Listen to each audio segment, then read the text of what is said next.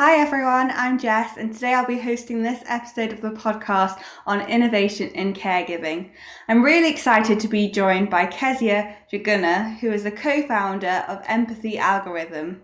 She has an aeronautical engineering background and she's really passionate about using science and technology to solve what is a very basic but critical issue in the care delivery process. So, with over a decade of experience, I can't wait to hear all of her fantastic insights. Thank you so much for joining us, Kezia. Thank you for having me. It really is a, a, pleasure to have you, and we can't wait to hear more about your company and everything about care and technology. But to start with, could you just tell us a little bit about your career journey so far and how you actually got into caregiving and, and technology? So, um, initially, uh, I went to college in a very small town in the Midwest. Those who are familiar with US geography. Um, it's called Warrensburg in a state called Missouri. And um, it was a very small town, a college town. And we would often venture out into the bigger cities, into St. Louis, into Kansas City, um, basically to get, you know, to live. And um, the more I interacted with the people that were in my circle, who were mostly women of color, um, I started noticing a pattern. Most of them were in the uh, in the home health industry, either as caregivers or um, as agency owners or working for other agencies. And um, coming from Kenya, uh, our elderly care setup is very different. We're more of a communal uh, kind of um, setup. So I got very curious about um, the US system and I started to try to find correlations with um, this women that I was interacting with on a day to day and what they were doing for a living. So the more I delved into it, the more I started to notice a lot of holes basically and discrepancies in the care delivery process from one caregiver to another. Um, I became a caregiver myself, and um, I would notice a lot of um, nonverbal cues. For example, if if I look at somebody who is um, non-communicative when one caregiver walks in versus when another caregiver walks in, and um, it led me to start questioning, you know, what is good care? Um, why are these people responding one way to one caregiver and responding another way to another caregiver? Um, how do you define good care? How do you quantify good care? how do you replicate that good care so that you can weed out the bad care and basically that's how empathy was born that's a really amazing kind of backstory thank you very much for sharing so one of the things you mentioned was you're really interested in the kind of US care system. And one of the biggest challenges that well not only the US but worldwide we're starting to face is the really aging population that we're seeing. So can you explain to us why it's really important in particular to focus on the care of the elderly? Um, so currently, uh, the trend in the Western world is that the older population is outnumbering the younger population. Um, in the US, in particular, we have 10,000 people turning 65 every day. And as it is right now, there is a caregiver crisis. There's a short, uh, a big shortage of caregivers, um, not just in the US, but in other Western countries as well. Um, we've seen Canada trying to give um, visas to people to come into Canada for caregiving. Um, recently, we've seen um, the UK, for example, getting into a partnership with Kenya um, to get nursing staff from Kenya. So this is a global problem, and it's only going to get more compounded with time as people get older. We have, you know, a better healthcare system uh, we're living uh, much longer than people used to, um, you know, before. So in the next 10, 20 years, we're looking at a looming crisis and it's important for us and for people, not just empathy, but others in this field to come together and find a solution. Yeah, absolutely. It's uh, it's quite staggering the stats, but uh, it's something that we need to readily, proactively address really as our population continues to age. Um, yes. So your company is called Empathy Algorithm. So you told us a little bit about the backstory, but how did you come to that name? So when I was doing my initial studies into into this field, um, the word that kept coming up was empathy, um, not just from the caregivers themselves, but from the families and also from the people receiving care. And um, in my quest to solve this problem, I realized that you actually have to provide the care to be able to come up with a solution. There are small nuances in caregiving that um, uh, are there in simple procedures like giving a shower, for example, that you know an able-bodied person just you know you don't think about it. You just walk into the shower, take your shower, and go to work. But you know when it comes to somebody who has some cognitive challenges like Alzheimer's or dementia, um, a shower process can become a very daunting task. So trying to find the little nuances being able to capture the essence of what the good caregiver is going to do to ease that process for the person receiving the care and then capturing that in machine learning so that we can be able to disseminate that to other caregivers in the team and to other people in the industry so that we can be able to um, spread this out uh, essentially to other caregivers whether family caregivers or paid caregivers, is the essence of, um, of empathy algorithm. So uh, we are, what we're trying to do is to capture the caregiving process, use machine learning and technology to be able to um, create um, uh, correlations and then be able to disseminate that information out in the industry. It's really interesting, and all the kind of different applications you mentioned of how technology can really help to to replicate those nuances and bring the empathy back. I think is is really important. Um, how did your time and experience, like working in caregiving, help you to develop the technology?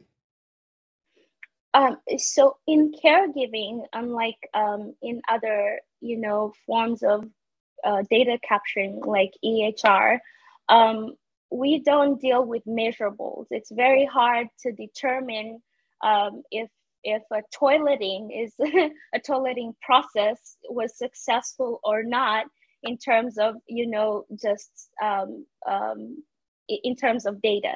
But we have come up with processes where we're able to capture the activities of daily living which are essentially the activities that you do on a day to day.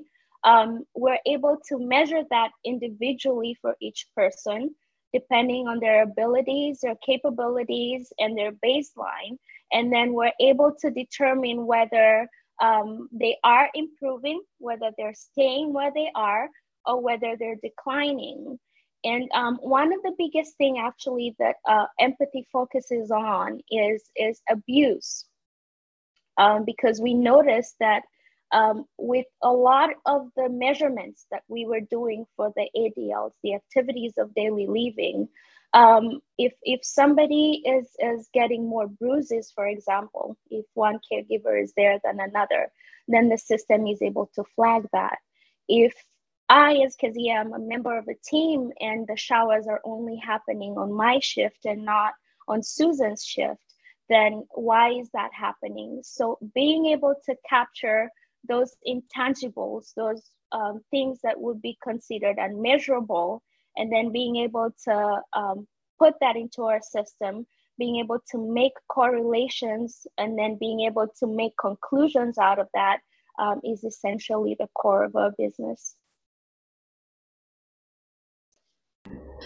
Yeah, it's really interesting how you say you kind of had to create your own measures slightly yeah. non-traditional for most businesses. So how did you then go about getting funding for the launch? Um, did you bootstrap or fundraise, and how did you get people to buy into your measures that you defined yourself? so um, we are bootstrapped. Um, we we emerged from stealth in June of last year. Uh, empathy has been in the making since 2019, but we were getting our MVP together. And um, uh, essentially, in the beginning, we just started out as word of mouth. We reached out to people that we knew in the industry. We said, We have this product.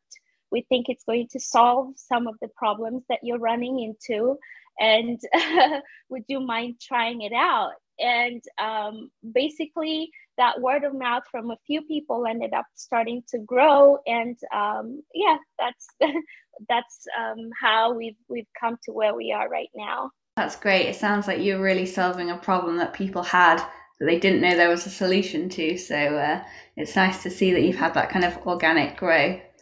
What would you say is like your usp as a company?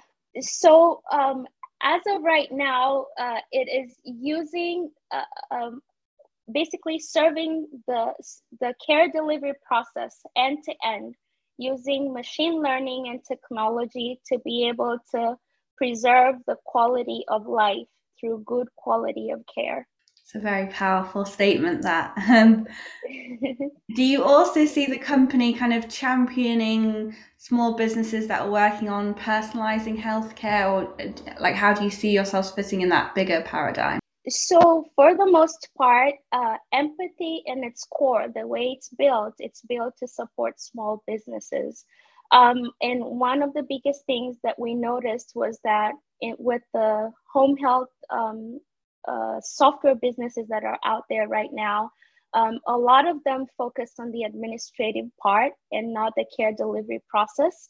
So um, it was very fragmented in that it would uh, the, the software products that are there would solve one problem, but then the um, the caregivers and the agency owners would have to buy a third party product to be able to service other uh, issues in their um, in their business. But what we were able to do is to come up with a completely um, mobile platform that is run remotely uh, for the agency, uh, for the caregivers, and also for family members.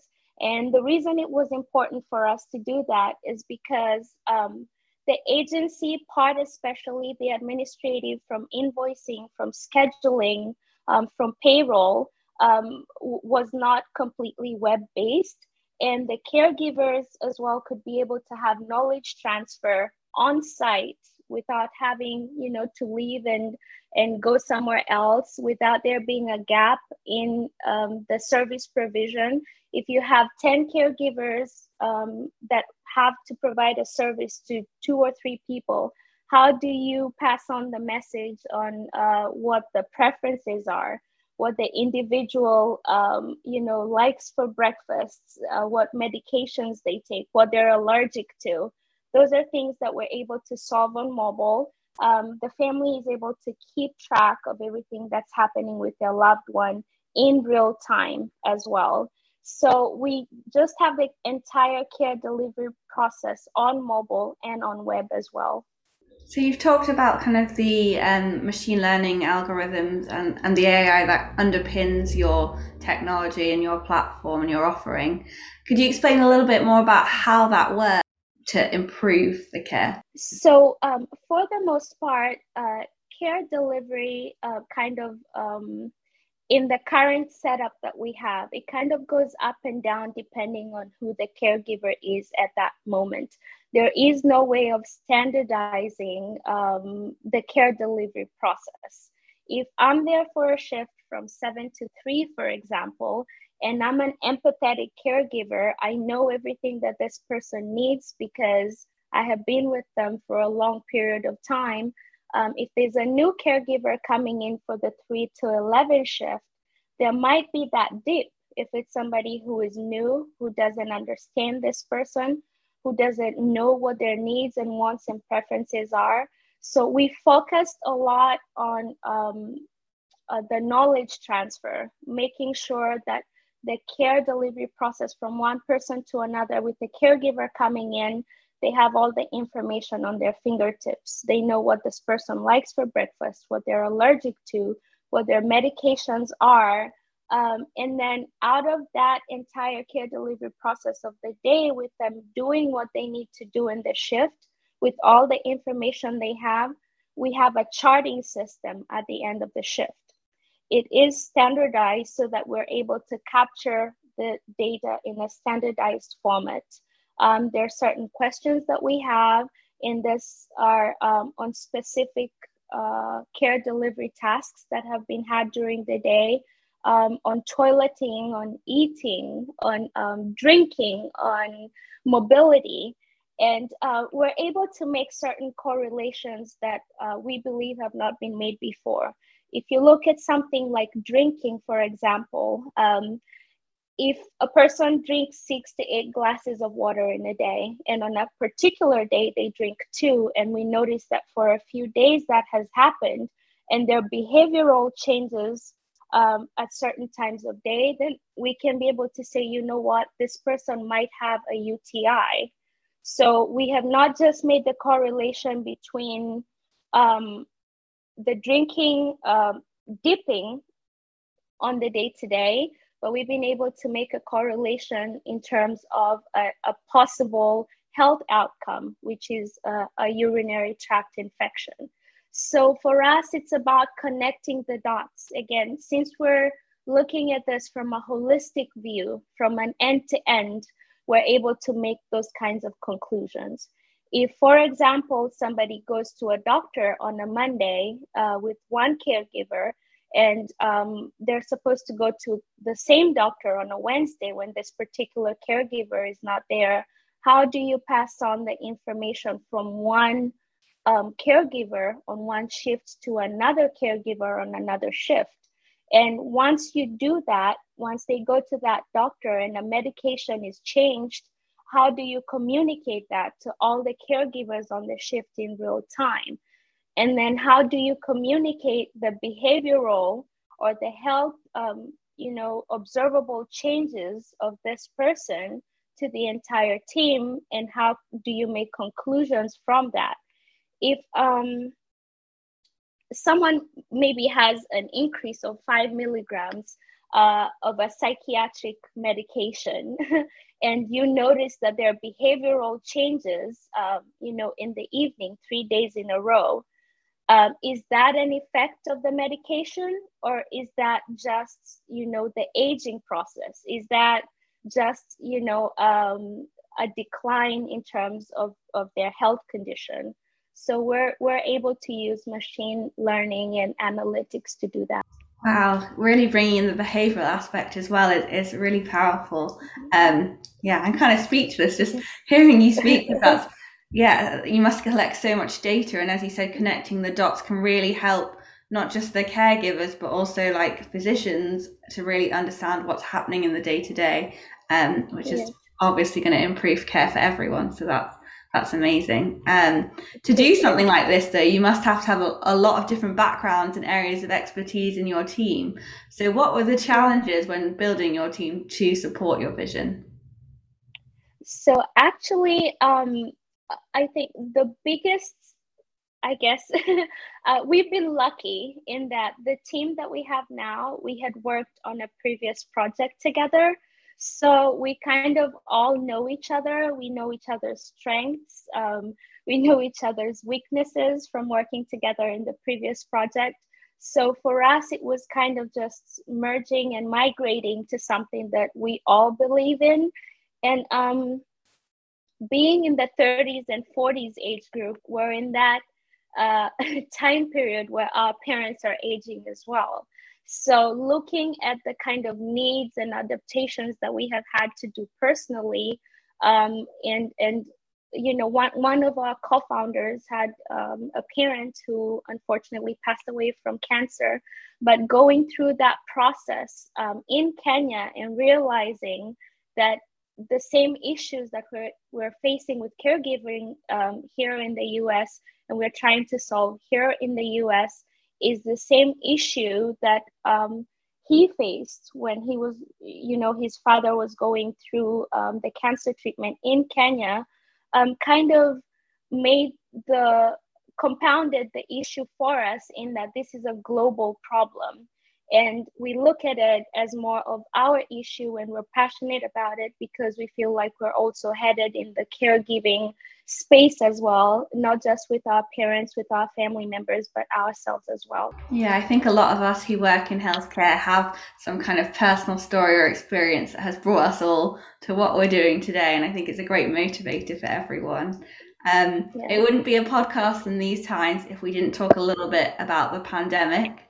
So during the COVID 19 pandemic, caregivers were really unsung heroes across the globe. Um, why did you decide to focus the solution on caregivers and agencies rather than directly the aging population or perhaps the disability community? So essentially, um, we looked at it as as you know the cogs in the wheel, the the moving parts that you know make a part of the whole. And um, the caregivers and the agencies currently are the biggest parts of, of, of the caregiving process. And essentially, if you're able to focus on the caregivers, the people that actually deliver most of the bedside care, then you are able to directly impact the quality of life of the people in the elderly care and the disability care industry. So, um, in essence, we really are solving their problem, but going about it by going directly to um, what would be the way to solve the problem because it would be the source of the problem, unfortunately, to put it that way. Yeah, kind of like the root cause, which can exactly. have a positive knock on effect for all of those communities. Exactly. And as a relatively new business before the pandemic hit, what has the impact of COVID 19 been on, on your business, on your growth, and, and your plans? Uh, so, the uh, basically, I think the biggest impact that I can speak on, um, there, there are several things that have affected us, obviously, um, in this space with COVID, but um, it's it, it just validated our emphasis on caregivers as an integral part of the healthcare system. And um, you know before caregiving was and it still is viewed as blue collar um, a lot of the people that are in caregiving are not people with degrees. And um, the biggest issue for me now is is dignifying the art of caregiving. And um, for the most part in I have always been a caregiver um, advocate, but uh, with COVID happening, it's making me want to be more vocal on, on the importance of dignifying the craft so that we're able to get more people to join it. Uh, we need to review the caregiver salaries, uh, remunerations. A lot of uh, the caregivers are paid very poorly, yet they provide most of the bedside care. Um, there is a lot of caregiver burnout. Um, there's a big caregiver short um, shortage. Uh, there's a big cost of care. You know, affordability of caregivers is going up. So uh, for us at Empathy, this creates other problems for us to solve, and um, that's one of the updates that we want to deal with is is solving the issue of the caregiver shortage. Yeah, I think one of the biggest learnings from the pandemic is that we need to look after our caregivers and care for them just like they have for us. Uh, well, all the time, but even beyond, above and beyond in the last two years. Um, yeah. So you mentioned that you kind of want to uh, do that moving forward. So do you have any new innovations or offerings in the horizon um, to take it to the next level? yes. So currently, we're only in the US. Um, we're planning on opening up um, the empathy algorithm globally. Um, hopefully, you'll have it soon in the UK. Um, we want to be able to um, open the platform up to family caregivers as well so that they can be able to take advantage of you know the um, the technology that we have to also improve their caregiving processes um, because we know that over 50 million people in the US alone take care of their loved ones at home. And uh, we also want to um, uh, address that caregiver shortage, as I mentioned before. Um, you know, remuneration, being able to support the small businesses to where the caregivers are also able to work for themselves, not just to be employed, to be able to have a better um, bargaining uh, power essentially. You have agencies that take a very big percentage um, from the wage um, of the caregivers, and we want to be able to empower, you know, everybody in this space to be um, financially secure as well. I'll be I'll looking out for the update of when you're rolling out to other countries. That's so exciting. Um, yeah. Before we end the podcast, do you have any advice for anyone looking to start their own technology company? Anyone who's looking to who's found a, a gap in healthcare, perhaps, or a problem they're passionate about solving, just like you have? Um, so I think the biggest thing I would say is just be ready to put in a lot of time and uh, just be passionate about it because if it's if you're doing something that you love um, then you will enjoy the journey. It, it, has been a long journey but i could say that um, you know a lot of the times it's not just about about what we get out of something. It's about making a difference in somebody else's life. And especially for those who are vulnerable in our society those who are not able to voice um, their needs and their wants those who are not able to um, to to basically say what what would make their day better. How do we solve the issues and how are we able um, not just you know for myself or other people coming into this space how do you solve those issues? And how do you make somebody else's day a little bit better than it was before they used your product basically Well, you've definitely made my day better than it was. Uh, your passion comes across from just speaking to you. So thank you so much for giving your time and sharing your experience and your vision with us. And thank, you everyone who's been listening. Um, you can catch all of our podcast episodes on Podbean, Apple, and Spotify. And please do get in touch with us on Instagram as well. Uh, we'd love to hear from you. Hope you enjoyed it. And thank you so much, Kezia, for your time. Thank you for having me.